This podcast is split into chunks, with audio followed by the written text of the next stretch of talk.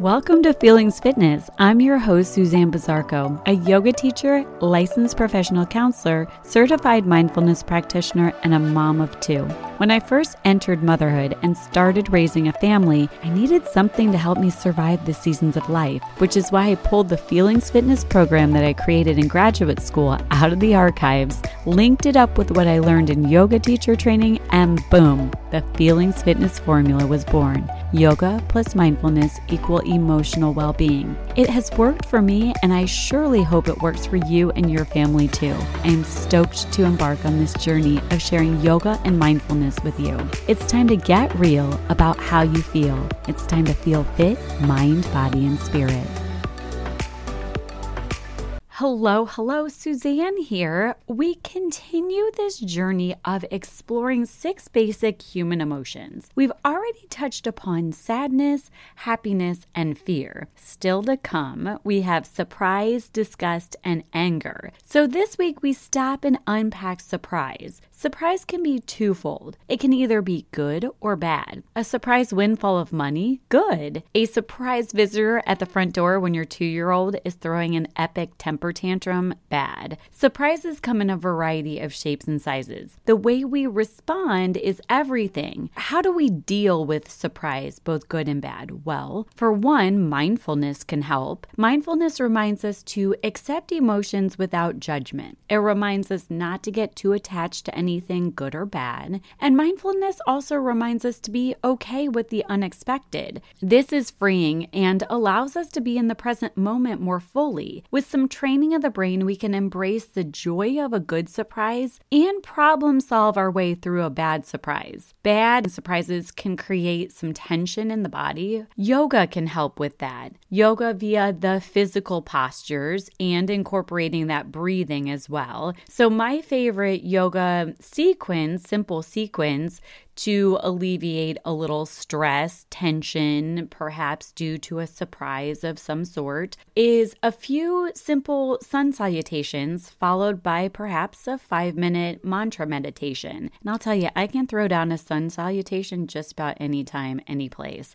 I pretty much live in my yoga pants anyway, so typically no problem with appropriate attire. So, like I said, breathing incorporated with that yoga for sure, but breathing just on its own is helpful too, considering this idea of a breath for every emotion. In an article I found on theguardian.com titled Breathing Modulates Brain Activity and Mental Function, here's what they said Breathing is controlled unconsciously by the brainstem, and humans alter their breathing pattern in response to emotional stimuli and mental effort, suggesting that our thought processes affect the rate of of breathing. These new findings suggest that breathing can also impact our mental function. So, I'm certainly not a brain expert, nope, just a yoga teacher, mindfulness practitioner, professional counselor, and mostly a mom these days. But I pretty much geek out over exploring the nuances of the brain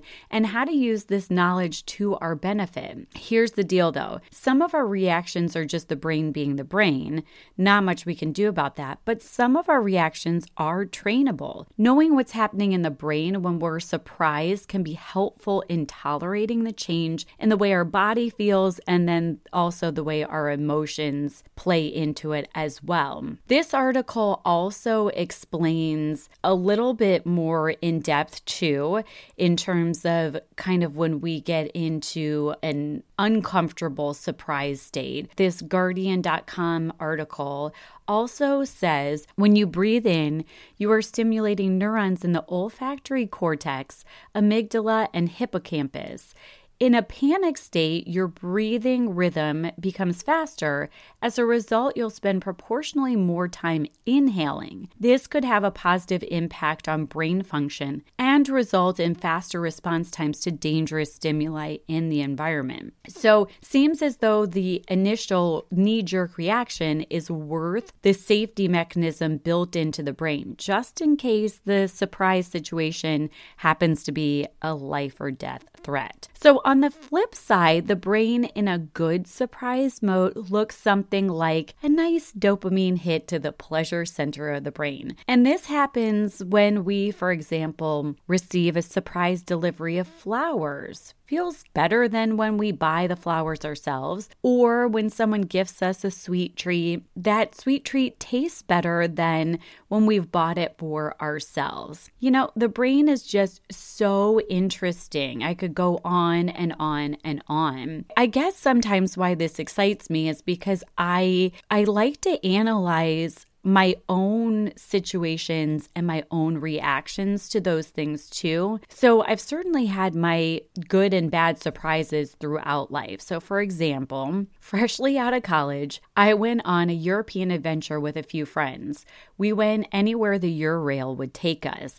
We had so many fun, funny, and sometimes a bit freaky incidents take place on that train. I will never forget sleeping on the train only to find myself woken up in the middle of the night by a flashlight in my face from a strange man. Turns out it was just a passport check when passing from one country into the next, but still, the first time this happened, I'm pretty sure I was breathless, in a state of panic, and praying I hadn't done something wrong. I'm thinking, what did I do? What did I do? Did I do something? Am I not supposed to be here? I was a bit panicked. And then the next time that happened, because it did clearly happen a few times after that, we did a lot of sleeping on trains. It was quite entertaining. I could go on with a few more stories about sleeping in trains, train cars, strange men joining into sleeping quarters. Nothing ever bad happened, but sometimes I'm I'm really surprised at some of the things that we did back in the day. I live to tell the tale, clearly. So that gives you, you know, a little glimpse into a surprise, uh, an unexpected surprise that was a little kind of creepy, a little potentially seemingly life-threatening at the time, I suppose. But just just a little example of a a bit unpleasant surprise. So one actually one of the best surprises I've ever received though was right after getting engaged. We were living in San Francisco at the time, and the engagement was a complete surprise in and of itself. But on top of that, we flew out to Chicago the next day while having drinks in the Signature Lounge.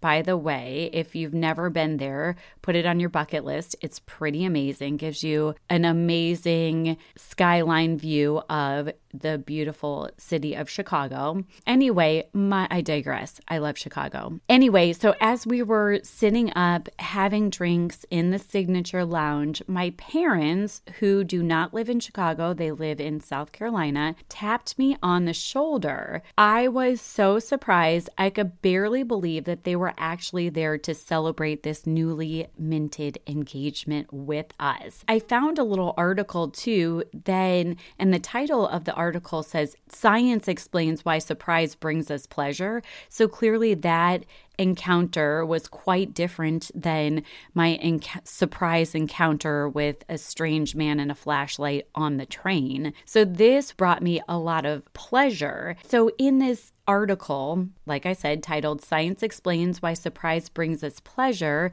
written by Taryn Hillin. It comes from a website called splinternews.com. In that article, here's a little bit that's kind of exciting and makes you want to, you know, create fun surprises for your loved ones. The article explains romantic relationships need the perfect balance of surprise and predictability. While a sense of safety and comfort is important to release oxytocin, the cuddle chemical, and build trust, too much predictability is a romance killer. Surprise, mystery, and anticipation boost our dopamine levels, which triggers attraction and excitement. So I'm curious have you had either a good or bad surprise happen lately? Have you ever had a surprise backfire, a surprise trip you didn't want to take, or perhaps a surprise gift given to you that you didn't want to receive? Have you ever had your Starbucks order paid for by the person in front of you in the drive through? Have you ever won an award that you didn't know you were going to win? These are just a few examples of how surprises can be both good or bad. And I'd love to hear some of your stories of surprise. Send me an email at Suzanne, S U Z A N N E, at feelingsfitness.com or pop on over to the Facebook page and join in on the conversation there. Remember that whether you give or receive a surprise, both have the potential to create some serious happiness in return. So go out and surprise your loved ones. I hope you're blessed blessed with many wonderful surprises in order to keep your life full of sugar and spice. I hope you found this episode enlightening. If you like it, please be sure to subscribe, leave a review, and tell a friend. The more people we have engaged in this conscious conversation, the better. You can find everything related to this episode over at www.feelingsfitness.com. And as always, some of the best content comes up after the show in the Facebook group. So be sure to join over there as well. Until we chat again, feel fit, mind, body, and spirit.